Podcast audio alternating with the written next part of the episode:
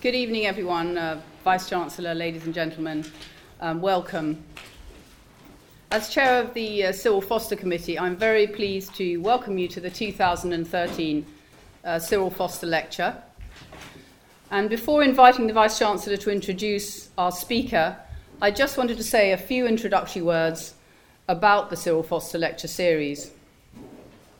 So the Cyril Foster Lecture is the university's principal annual guest lecture in the field of international relations. It was established in 1958 when Oxford University accepted a bequest from the estate of a Mr. Cyril A. Foster. His wishes in respect of the bequest were quite specific, yet quite open also to a broad range of interpretations. He requested that the university, and I quote, arrange for a prominent and sincere speaker to deliver once every year a lecture to be known as the Cyril Foster Lecture, and that the lecture should deal with the elimination of war and better understanding of the nations of the world. Over the years, the lecture has attracted a long and distinguished group of speakers, including senior academics and policymakers from around the world, all of whom have addressed these two core concerns from a variety of different perspectives, including combating poverty, promoting economic development, preventing war, building peace and security, and strengthening international organisation. And as you will soon find out, our speaker tonight falls firmly into this plural tradition. And I'm very pleased that our Vice-Chancellor, Professor Andrew Hamilton, is here to introduce him to you all. Vice-Chancellor. Ladies and gentlemen, it's an enormous pleasure for me to join with you this evening to listen to our distinguished speaker and to welcome all of you to the Cyril Foster Lecture for 2013, a lecture, as we've heard, that is hosted by the Department of Politics and International Relations. There is absolutely no doubt that over the past many years, the Cyril Foster Lecture has been distinguished by a great number of truly inspirational lecturers. And our lecturer this evening, I am sure, will be no exception, for he is Professor Samuel Moyn, Sam, and Sam is currently the James Bryce Professor of European Legal History at Columbia University. And as you see on the slide, his title will be The Political Origins of Global Justice. Professor Moyn received his BA from Washington University and then an MA and PhD from Berkeley, followed by a JD in 2001 from Harvard University. He works primarily and has written widely on modern European intellectual history, especially on political and legal thought and human rights. He is the editor of the journal Humanity, and his most recent book, to be published next year, I believe, is entitled Human Rights and the Uses of History. He is widely regarded as one of the foremost historians of his generation. In the UK, we say that one knows when one is getting old, when the policemen begin to look younger than oneself. And it's probably the same the world over. It is certainly true in the academy. And it's a great pleasure for us to welcome Professor Moyn this evening.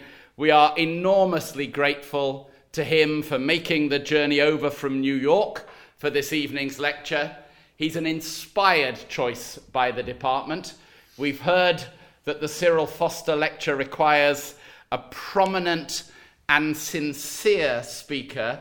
We certainly have a prominent speaker, and I'm sure we will hear in his words that he is extremely sincere.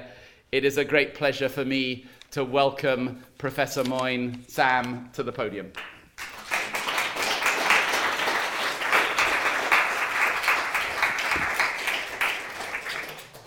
Well, I can't tell you how grateful I am for this honor, indeed a thrill, and I'm especially grateful to the Vice-Chancellor for that introduction.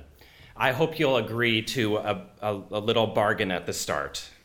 You won't dwell on the rather yawning gap in qualifications and renown between many of the prior Foster lectures and myself.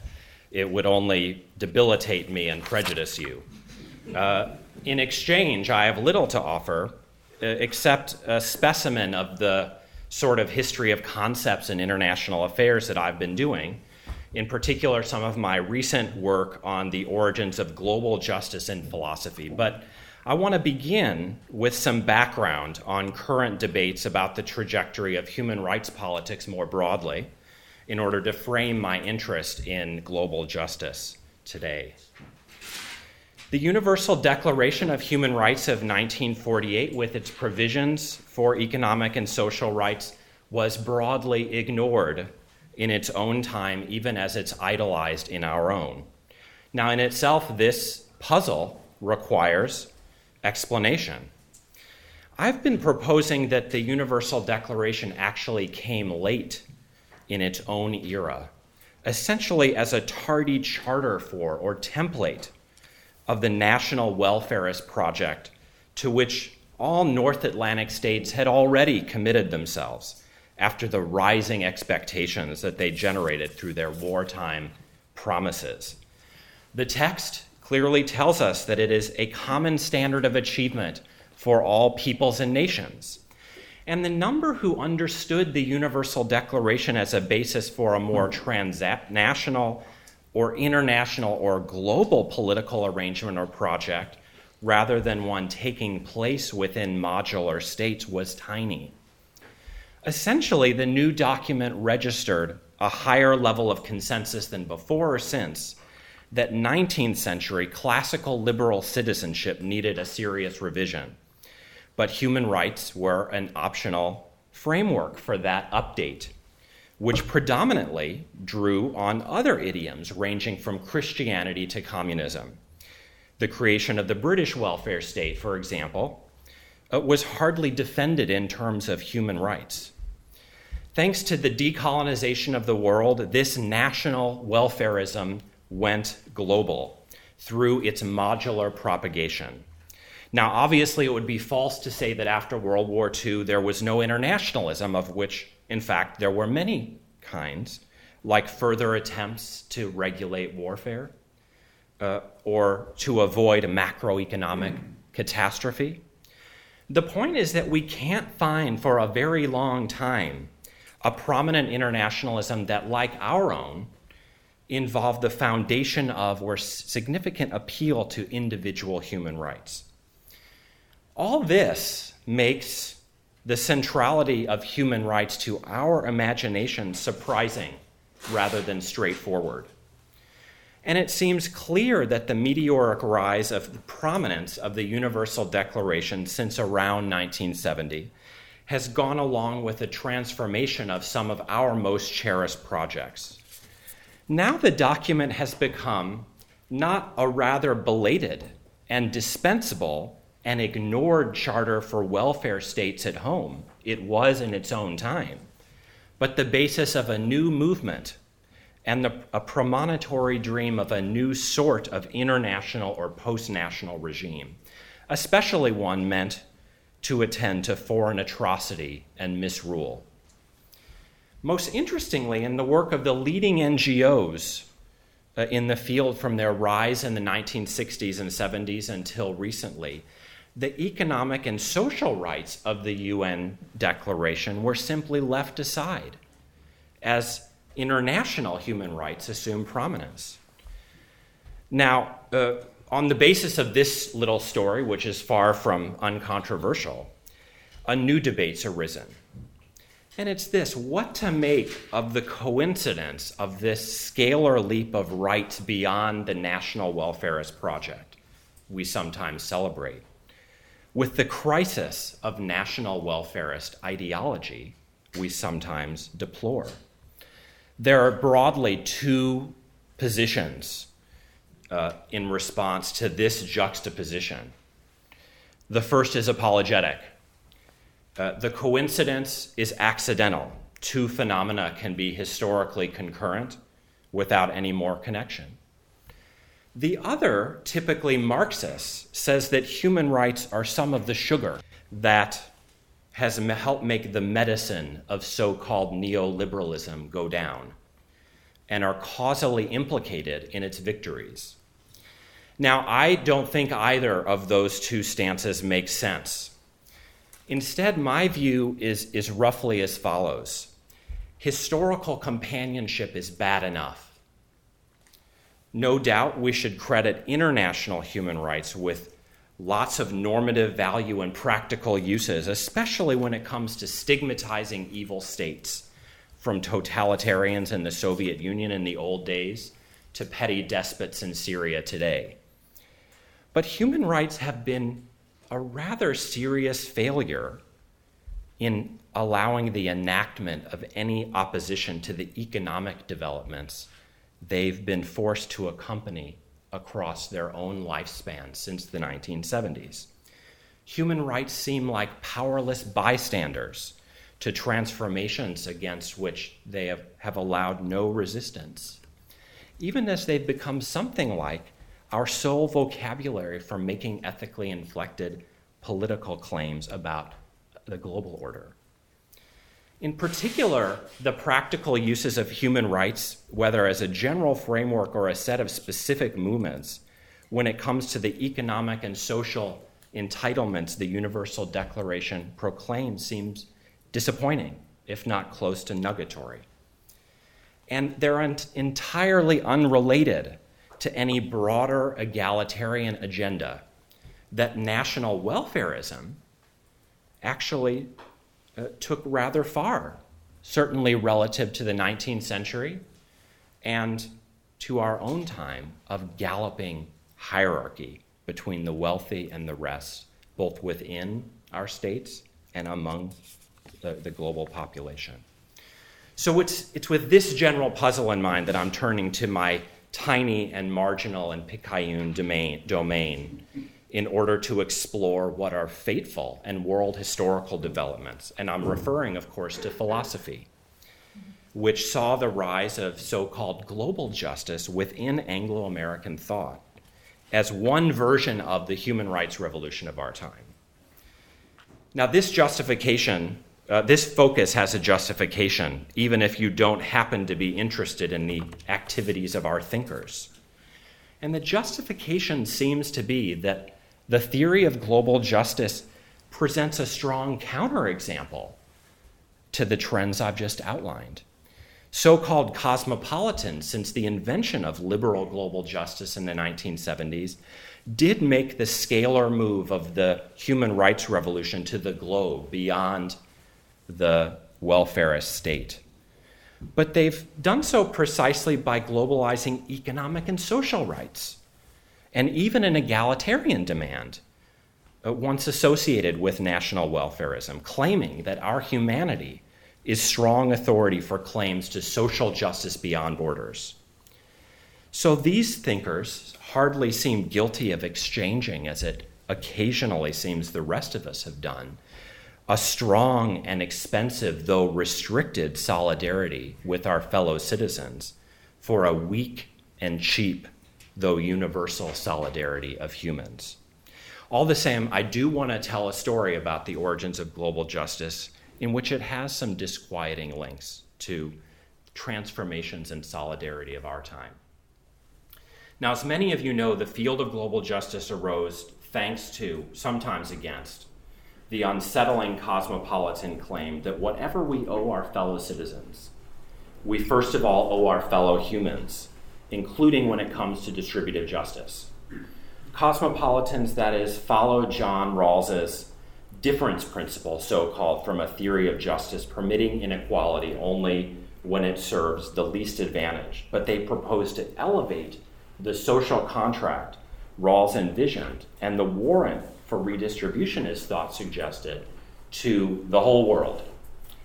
Rawls's students breached, as one of them put it, not without a little self-congratulation, the frontiers of justice. Now, the truth is murkier, I think. The globalization of Rawls's approach to justice emerged in reaction, I want to argue, to a prior proposal about world economic relations that arose late in and as the acme of decolonization. Almost forgotten now, it was known as the New International Economic Order, or the NIEO.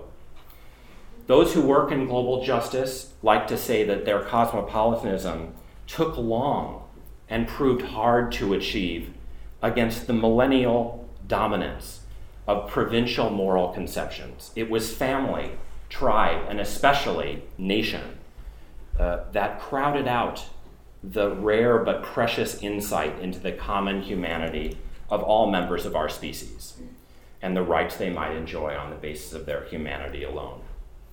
This unusual awareness, they continue, accumulated slowly in a cosmopolitan tradition originating with the ancient Stoics, revived by Immanuel Kant, and culminating finally in global justice. But this tradition, on inspection, turns out to be flimsy historically. In the final analysis, the Stoics and Kant share little with each other and less with today's cosmopolitan theorists of global justice. And the quickly routinized presentation of the sources of the global justice idea, I think, masks two very important historical facts.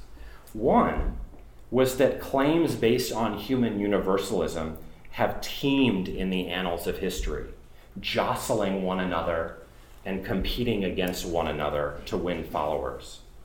The other is that global justice emerged very recently in very specific political circumstances, and the older claim lineages turn out to be more a construction of the approach itself as a kind of usable past than sources of its formation. So I want to look at those sources. And I'm going to have a hero or protagonist. His name is Charles Beitz. And I think by common consent, he invented the field of global justice, along with a few others. He staked out the most famous position in the field, so-called cosmopolitanism, and brought the whole domain of inquiry about. The normative revolution in liberal political thought of our times has been called the house that Jack built, after John Rawls, and in turn the story we know tell our children. A recent essay refers to global justice as the house that Chuck built, just as personalized in its initial architecture. Now, Beitz's invention of the field, unlike Rawls's, was precocious in his own life. I'm going to be talking about some events in Beitz's 20s. They were also distended in their chronological impact. The field clearly required the end of the Cold War to really boom as it has in the past 20 years. Yet origins matter. And in retrospect, Beitz's contribution has proved enormous. According to his graduate school friend Samuel Scheffler, at the time in the 70s in Princeton, Beitz was sometimes met with what I fear, Scheffler speaking, was polite condescension. It struck most of us as peripheral, even to the main issues raised by John Rawls's book. But, Scheffler continues, Beitz, in fact, helped invent a new subject, the subject of global justice, which is today one of the most hotly debated areas within all political philosophy. Now, how to tell Beitz's story? Obviously, there was disciplinary background, especially if we think that what philosophers refer to today call global justice really didn't globalize justice so much as Rawls's theory of it. Our field then obviously presupposes the origins of contemporary liberal political philosophy very generally, on which a number of scholars are hard at work analyzing Rawls's trajectory in the post-war period, but mainly the conditions starting with the crisis of domestic consent in my country around the Vietnam War in the later 60s that clearly seemed to create the seabed for the Rawls's impact. Now, whatever history will show on that front, the fact remains that Rawls's thought still sounded in what I've called the national welfarist key. Indeed, the book proved the elegy, not the enunciation, of national welfarism as a set of more broadly popular ideals. So we need something else, some more background to account for global justice. One bit of background, clearly, was that in the immediate aftermath of the publication of Rawls's theory of justice in 1971, More precisely, in 1972 through 74, there was a terrible outbreak of world hunger. And it's true that this prompted some important interventions in Anglophone thought. So you'll remember Peter Singer's famous paper on famine, which appeared in spring 1972. And he tells us in his first lines, it originates in reflections about the displacement and hunger in what was becoming Bangladesh across 1972 through 4. But this proved to be just a prelude to the so-called world food crisis of 72 through 4, which struck many places, including Bangladesh again, where 1 million died. Singer's paper clearly sparked a rather significant discussion about the moral implications of the worst sort of destitution in the world, especially when it reached the depths of mass starvation. But I want to argue to you that actually the main catalyst for the field of global justice as we know it was not the world food crisis, but the NIEO. The focus that the world food crisis encouraged on absolute destitution, which might make justice a matter of charitable palliation, seemed too narrow for several liberal political theorists, including Henry Shue, Oxfordian, and Thomas Nagel. And they wanted to make the international system itself the topic of inquiry into what just social relations would look like at a global scale, as if it were possible to view the whole world as the sort of basic structure Rawls had seen as the object of theorizing in the state. And so it was here I want to argue that the NIEO was to matter so much. For just when the world food crisis broke out, the global South also became the scene or source of a quite shocking revolt against the prevailing global hierarchy. What was the NIEO? It was a post-colonial challenge to our North Atlantic geopolitical and economic hegemony, established in the Age of Empire and ratified at the close of World War II. It emerged from a United Nations grouping of developmentalist states known as the UN Conference on Trade and Development, or UNCTAD, and it in turn gave rise to something called the Group of 77. These movements were given strength both by the sheer number of new states after decolonization and some economic disturbances of the early 1970s, which briefly, but I think powerfully opened the prospect, whether it was exciting or frightening depended on who you asked, that some fundamental remaking of the world order was in the offing. It was really, though, the brief role of OPEC in assisting the NIEO proposals in the years of the so-called oil shock that damaged North Atlantic industrial economies so profoundly that probably counted most. It galvanized the movement, but it mainly, in the North Atlantic, it inspired reams of anxious commentary.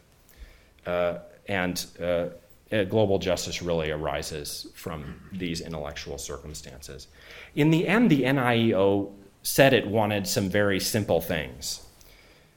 Faced with the inability of post-colonial developmentalist states to launch quick growth on their own, with the failure, that is, of what I called at the start the modular reproduction of national welfarism after formal post-colonial freedom was won, the NIEO hoped to empower national governments to assert sovereignty over their own natural resources, and as well to redo the international system of governance so as to restore equity to global wealth patterns after centuries of extractive colonialism. Along the way, it demanded massive aid increases, credit on favorable terms, and debt forgiveness. The crucial fact, as we'll see about the NIEO, is that it was governmental. It was a program of so-called self-determination in the movement's buzzword. Now global economic forces, including multinational corporations, were supposed to serve the new nations rather than vice versa. And crucially, in the form of an alliance-based subaltern internationalism, the NIEO called for the reshaping of the existing hierarchy of governmental authority in the world, which the alliance claimed at least worsened or stabilized an economic order that permanently disempowered the historically weak and immiserated the historically poor. Its plan for global justice thus didn't supersede nation states, both as fora and agents of solidarity, but it did involve a subaltern internationalism and a call for global redistribution on what would even today be massive scale. Things came to a head in early 1974 when the G77 propounded its famous Declaration for the Establishment of a New International Economic Order at a special session of the UN General Assembly. The intervening oil shock of late 1973 was just at this moment fresh in the mind, and the developed world suddenly, briefly paid extraordinary attention to the Third World's call for economic self-determination through nationalization, if necessary. The great fear was a general spike of commodity prices, potentially now under the control of the South. In a famous line from that moment, the French president, Valéry Giscard d'Estaing, mordantly described OPEC's quadrupling of oil prices as the revenge on Europe for the 19th century. For the first time since Vasco da Gama, another widely circulating statement of the moment had it, mastery over a fundamental decision in a crucial area of economic policy of the center countries escaped their grasp as certain peripheral countries wrested it from them. So people wondered, what if everything else went the way of oil? As for the NIEO's even bolder call for, in its words, correction of inequalities and the redress of existing injustices, and making it possible to eliminate the widening gap between developed and the developing countries, politicians and academics responded with worry. And for the following 2 years, roughly 74 and 5, there was a big debate, at least until the alliance between the oil-producing and the other G77 countries proved flimsy, and the North Atlantic democracies weathered the storm. It seemed briefly plausible then, at this moment, that something big was about to happen. According to Time magazine from my country, a conflict between two worlds, one rich, one poor, is developing, and the battlefield is the globe itself. Well, I think it's surprising that this once shocking set of developments is broadly forgotten, and I haven't taken a poll or anything, but it seems to be unknown among many of my generational colleagues who have entered the field of global justice since the Cold War. After all, the field, as I want to show now, actually began as an attempt to justify the NIEO's real-world claims. So what the Vietnam War was to liberal political philosophy generally, I want to suggest these events in the early 70s were to global justice in particular. The sensitizing event, or really rude awakening, that precipitated a change in consciousness in the specific set of people who populate elite philosophy departments. And through this change, a new field emerged. I suppose in retrospect it's unsurprising that the afflatus of discourse concerning world economic relations that I've just described precipitated a big new move within the otherwise independent rebirth of liberal contractarianism of Rawls's theory of justice. But it always takes an individual to notice, and Charles Beitz played this role. Rawls's text, if you don't remember, famously takes up a very conventional picture of international affairs. Now it seems troubling to us, or to some, that Rawls assumed that as its parties lost so many of the particular features of their constitutions, from their bodily endowments to their cultural locations to their class positions, the national units of the historical world persisted in the famous original position from which Rawls derived his principles of justice, including the difference principle. But if nothing else, I think it's actually an illuminating testament to the staying power of the post-World War II national framing of the welfarist aspiration. Rawls postponed international affairs to a second-stage contract undertaken by state parties that result basically in conventional minimal principles of world order. Now, Charles Beitz's path to his move is very interesting. Actually, it's what most of my research has been about. I just don't have time to cover it. I'll just mention that it was crucial that he emerged out of the American New Left, which initially shaped him powerfully. And I think he was perhaps interested in, across the years we're talking about, in both reformulating it and de-radicalizing it. I'm going to be talking about his first professional exercise, which was an article called Justice in International Affairs, published in 1975, actually the result of a seminar paper from a couple of years before, just at the moment that I've been covering. Beitz offered, as many of you will recall, serious criticism of Rawls's grounds for allowing the nation-state to be treated as freestanding. Rawls had defended this presumption on the rationale that each nation was self-sufficient enough to be treated separately analytically and have its own contract and borders politically. In response, Beitz made two now well-worn but very important arguments. In the first place, natural resources are unequally distributed across the surface of the earth. But this then forbade the simplification of treating global arrangements as a second-stage problem. And on this front, Beitz clearly analogized the distribution of natural resources with the natural endowments that Rawls himself had insisted on treating as morally arbitrary for contractual purposes. So Beitz implied that the very argument for the redistribution of the fruit of our natural talents, intelligence and so forth, that Rawls had famously justified at home against immediate criticism from Robert Nozick and such like, would just carry over to the consequences of uneven natural resources globally. But then second and more boldly, Beitz claimed that it was just empirically false, that it was possible to disentangle states, especially for the purposes of a social contract that would govern distributive justice in an age still our own of multinational corporations, capital flows, and so-called interdependence.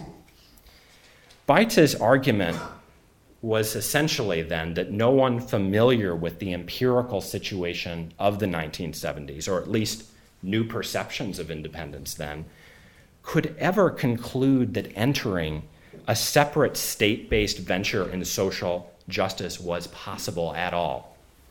If evidence, in his words, of global economic and political interdependence shows the existence of a global scheme of social cooperation, we shouldn't view national boundaries as having fundamental moral significance.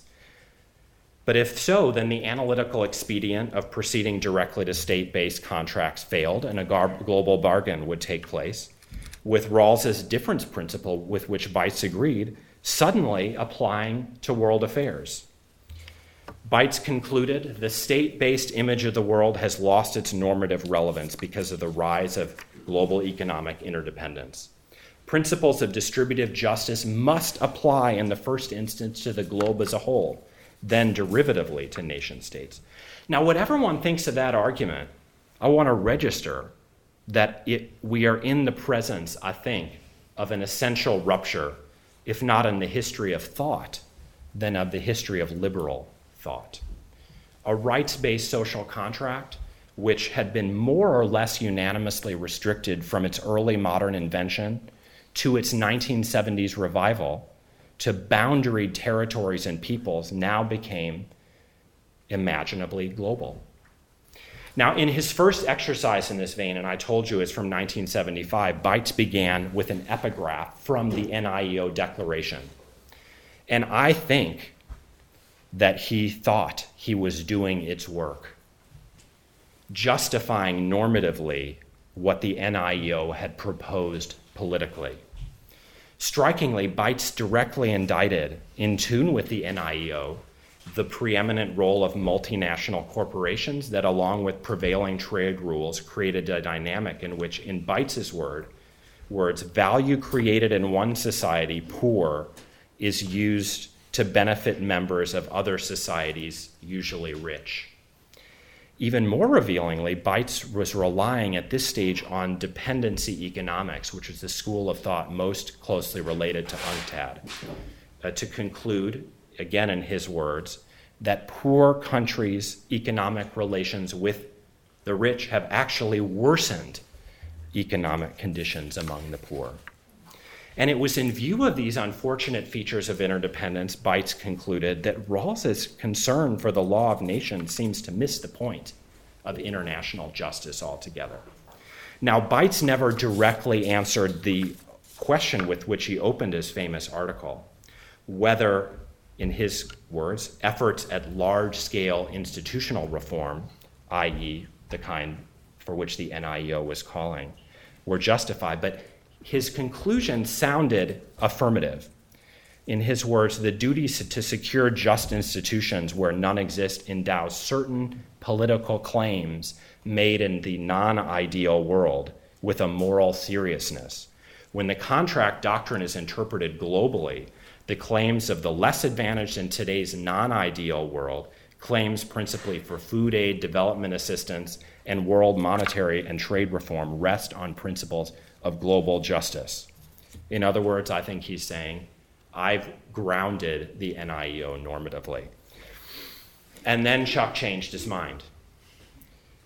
Then he wrote his dissertation, became his book, Political Theory and International Relations, an epoch-making book. It's dated 4 years later. And its argument, while continuous in some respects, is altered in others. And much transpires, of course, across these years of the middle 1970s. So for one thing, the human rights revolution, associated, though no one's ever claimed single-handedly caused by Jimmy Carter's election to my country's presidency, intervened. Where Rawls hadn't used the phrase human rights, indeed, I actually doubt he knew of the Universal Declaration at that stage. After 1977, Anglo-American liberals immediately began to talk a lot about human rights and thinking about the international ramifications of rights in ways Rawls had never done and generally wouldn't do, even though he lived much longer. More important, the high tide of the NIEO passed, that moment when Beitz had imagined a global social contract. And while he certainly didn't drop his original arguments, which I've summarized for you, he now presented them, I think, as an alternative to, rather than as a rationale for, the new international economic order's radical, because still excessively nationalist and statist claims. Now Beitz introduced a fascinating indictment of what he called the morality of states, which was still central to the NIEO ideology, even when it pursued global reordering. In his original article, Beitz had left a passage referring to the popular right of self-determination favorably, and he noted its violation by my country in the case of Salvador Allende's Chilean experiment. Beitz had also suggested that his globalist term provided reasons Rawls's non-interventionist approach couldn't for the international to concern itself with denials of rights, still including the right to self-determination. Beitz's mature text, however, took as its central purpose not simply the plausibility of global justice, but a version of it in which self-determination suddenly became an unworkable alternative. After all, as Beitz wrote, it's the interests of persons that are fundamental, and national interests are relevant to the justification of international principles only to the extent they're derived from the interests of persons. Now, not only did Beitz reject the premise of the autonomy of states, just as he rejected it as an empirical matter in the name of interdependence, he engaged in new ways with the principle of self-determination that, as I mentioned, had been the mantra or buzzword of the NIEO and its various documents. Beitz concluded that self-determination was vague in exactly what the rejection of colonialism entailed positively.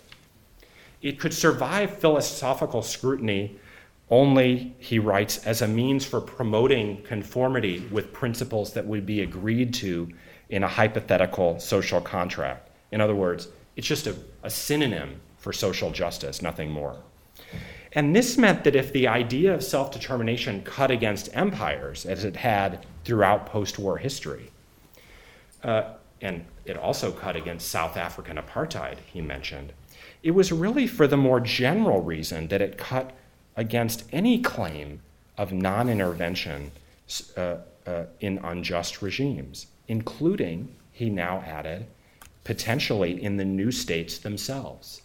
In his words, while colonial government is usually illegitimate, according to the principles I've outlined, there's no assurance that successor governments will be any more legitimate according to the same principles.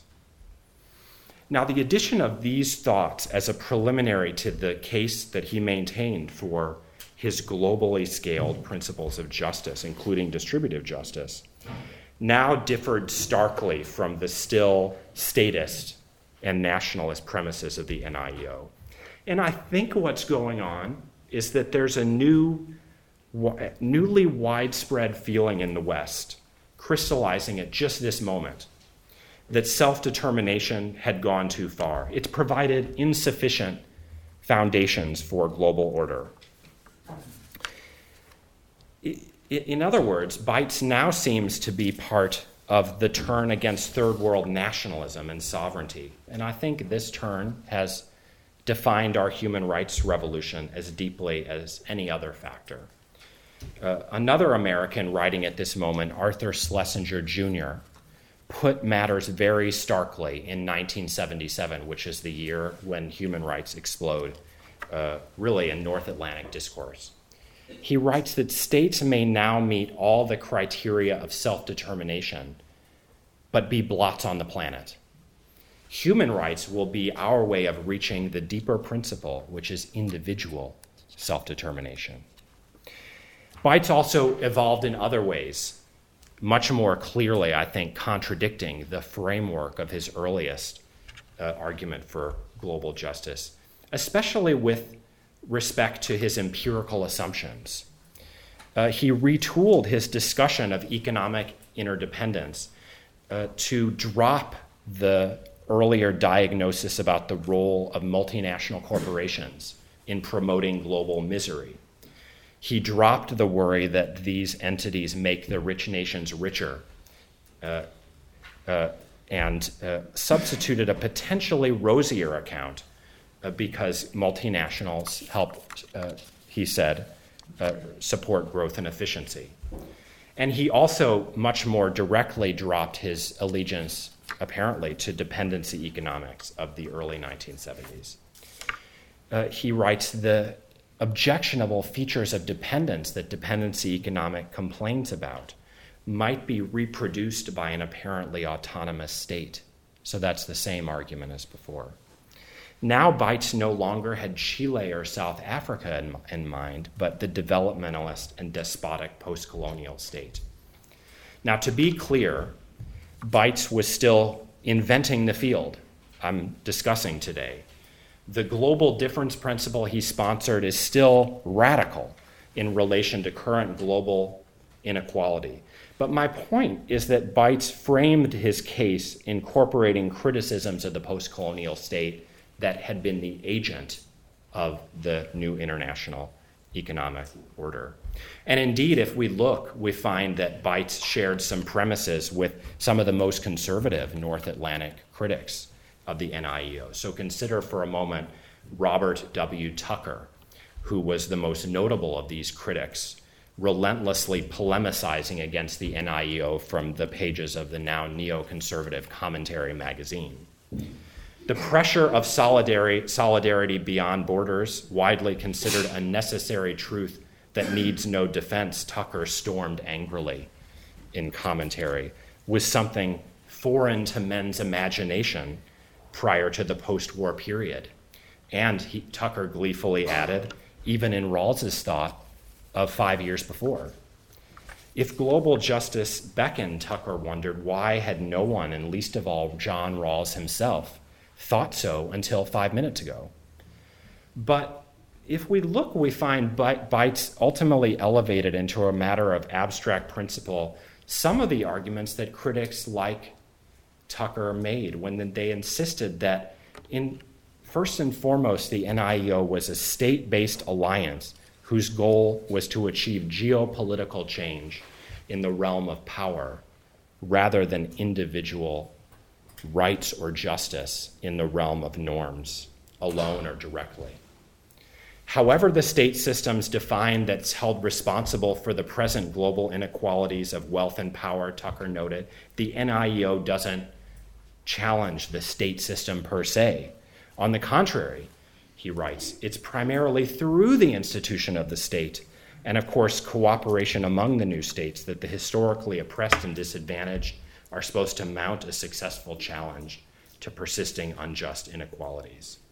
Now, Tucker inferred from this claim, a correct claim, that calls for global welfare really concealed a dangerous power play masquerading under the mask of high principle. Beitz, I think, took from it the need to replace the NIEO's call for interstate equity with one for interpersonal equity across the globe. Tucker wrote, a global redistribution of income and wealth will not be a new beginning in history if this redistribution is largely affected by and in the name of states. Beitz agreed. Beitz wrote in an especially lucid formulation, the effect of shifting from a statist to a cosmopolitan point of view is to open up the state to external moral assessment and perhaps political interference, and to understand persons rather than states as the ultimate subjects of international morality. Now, obviously, Beitz wanted some form of global justice where Tucker wanted to nip it in the bud. But in Beitz's thought, a normative specificity the NIEO hadn't needed for its prior insistence that the world is unjustly organized ultimately came in the context of an attack on the nation state the alliance had viewed as the adjunct and agent of, not an obstruction to, its proposed worldwide reordering. For Beitz, states were reduced to intermediaries with no moral standing in and of themselves between global principles and deserving individuals. As for the subaltern internationalism of the NIEO, it also had no role in Beitz's theory of global justice, which went silent when it came to agency, i.e., who would carry this out. Well, I think then in the end, by approximately 1980, global justice had been invented but moved rather definitively beyond the NIEO, which sparked it. It achieved the normative security of the moral stature of individuals in a global economic order. The NIEO, for its part, was destroyed for a variety of reasons, but definitively by the global debt crisis of the early 80s. Global justice, whose origins I've narrated, transcended its formative crucible and not only survived, but prospered enormously, for some observers coming close to dominating Anglophone political philosophy, and from what I've heard, University of Oxford, in a tremendous surge that shows no signs of abating.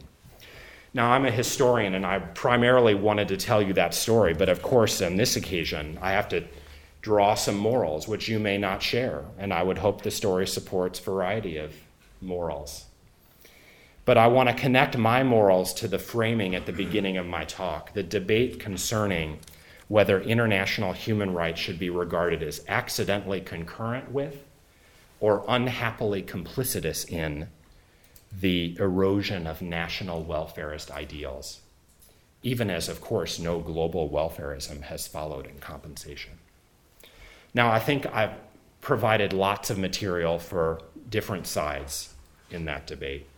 Somebody interested in pursuing a causal rather than more conjunctural relationship between human rights and so-called neoliberalism couldn't fail to note their shared individualism and, to a degree, anti-statism, which seems to unite them in their historical companionship across an otherwise significant divide.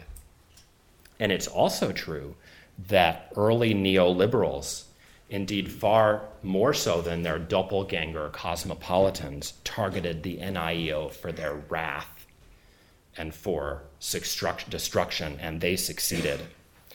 But I'd like to argue a different case, which is that it was really the failure of global justice to theorize the conditions of its own historical origins and future enactment that marked it and marks it out most clearly for the fate to which it's been consigned so far, of mutely witnessing the reversals in our progress towards the very ideals it announces. Now consider to begin with that global justice emerged as a Rawlsian reinterpretation of an already extant political project, not an exercise in detached, unworldly dreaming. Its initial prescriptive outcomes were simply the NIEO's program. And if they had not been supplied from the outside, there would have been nothing to normatively justify in Rawlsian terms in the first place. So here it mattered quite a lot, I think, that Charles Beitz was one of the few Rawlsians then or since trained not solely as a philosopher, but also and actually mainly in political science and international relations, and exquisitely aware at the time of contemporary possibilities, the NIEO, first of all. Now, there's a great deal, obviously, we could say about the relation between abstract normative theory and enacted political agendas. But it does seem incontestable, if my story is anywhere close to right, that without the NIEO, global justice would not have come into being, at least not at that time, and possibly not in the version we've come to know. And then second, it seems as we do have to reckon with the fact that after its invention as a body of normative ideals, global justice has seen history make a mockery of its egalitarian demands. Now, of course, the same is true of the difference principle within the national welfare states, with Beitz, like Rawls himself, looking as if they planned on opening a new era, when they actually let loose an owl of Minerva on partial achievements their thought has done apparently little or nothing to extend. Indeed, our theories of justice and global justice alike, interpreted just in terms of the difference principle, were announced precisely when that principle, though still utopian, were in some respects much closer to a reality, both within states like yours and mine, if you're British, and on the world stage than after or since that principle was announced. Now, one response to the tragic fate of our philosophers is simply conclude that it wasn't their fault if, just at the moment, they hit on the best available justificatory principles for distribution locally and globally, history went the other way, and rather dramatically so. But it does seem fair to worry if the relationship between normative claims and historical projects matters more than our philosophers have usually been willing to acknowledge or consider. Global justice has taken liberalism past a global turn, but in the face and then on the ruins of a scheme that was alternatively global and perhaps more lucid about the relationship between norms and power, as if the NIEO had never been the main conceptual alternative to cosmopolitan justice in the work of Oxford's David Miller, Michael Walzer, and others, has remained a defense of the moral relevance of states generally, rather than poor states specifically, either on their own or in alliance with each other. Surveys of the field of global justice unfailingly report a dichotomy of statism and cosmopolitanism, as if cosmopolitanism hadn't been born, inspired, and then antagonized by a version of global justice, the NIEOs, that combined a commitment to state and national prerogatives with a demand for global reordering. So in this light, Beitz's criticism of the NIEO seems especially troubling because it doesn't seem like better agents than the subaltern states themselves have since appeared on the historical stage. Rawls's dissident students aiming at global justice have been companions of market fundamentalism worldwide in developing a form of thought which goes back to Beitz's invention of the field that one might fear neglects not only the formative conditions of their own projects, but especially those for its prospective institutionalization. Not only have our theories of global justice generally failed since the NIEO to assist any movement that has posed major resistance to the real victory of local and global economic inequality in our time, what my colleague Mark Mazower in a recent book has mordantly dubbed the real new international economic order, that's to say, the global transformation in wealth patterns that's come true. More importantly, it's hard to imagine that the norms of global justice on paper or the sort of human rights advocacy we have known to date can provide the sort of agency for the structural reform that inequality makes so plainly necessary.